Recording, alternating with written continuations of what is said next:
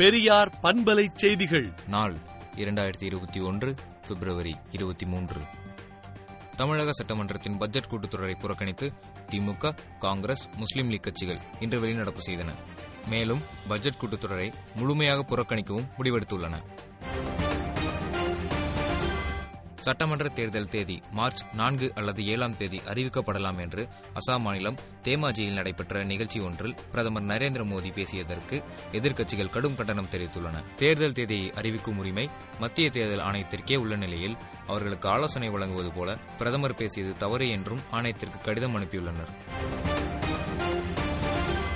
ராமேஸ்வரம் கோயில் கருவறைக்குள் அத்துமீறி நுழைந்த காஞ்சி சங்கராச்சாரியாருக்கு அர்ச்சகர்கள் கடும் எதிர்ப்பு தெரிவித்ததால் பிரச்சனை ஏற்பட்டது. அமைச்சர் ஓ எஸ் மணியின் தலையிட்டு காஞ்சி சங்கராச்சாரியார் பூஜை நடத்த ஏற்பாடு செய்தார். கேரள சட்டமன்ற தேர்தலில் பாஜகவின் முதலமைச்சர் வேட்பாளராக அறிவிக்கப்பட்டுள்ள ஸ்ரீதரன் இன்று ஊடகம் ஒன்றிற்கு அளித்த பேட்டியில் நான் இறைச்சி சாப்பிடுபவர்களை விரும்ப மாட்டேன் என்று பேசியது கேரளாவில் பெரும் சர்ச்சையை ஏற்படுத்தியுள்ளது. மத்திய மாநில அரசுகள் திட்டமிட்டுள்ள சேலம் எட்டு வழிச்சாலையால் ஒன்பதாயிரம் மரங்கள் வெட்டப்படும் என்றும் இருபத்தி மூன்று நீர்நிலைகள் பாதிக்கப்படும் என்றும் சுற்றுச்சூழல் துறை அறிக்கை வெளியிட்டுள்ளது. விடுதலை நாளேட்டை விடுதலை நாட்டியின் இணையதளத்தில் படியுங்கள்.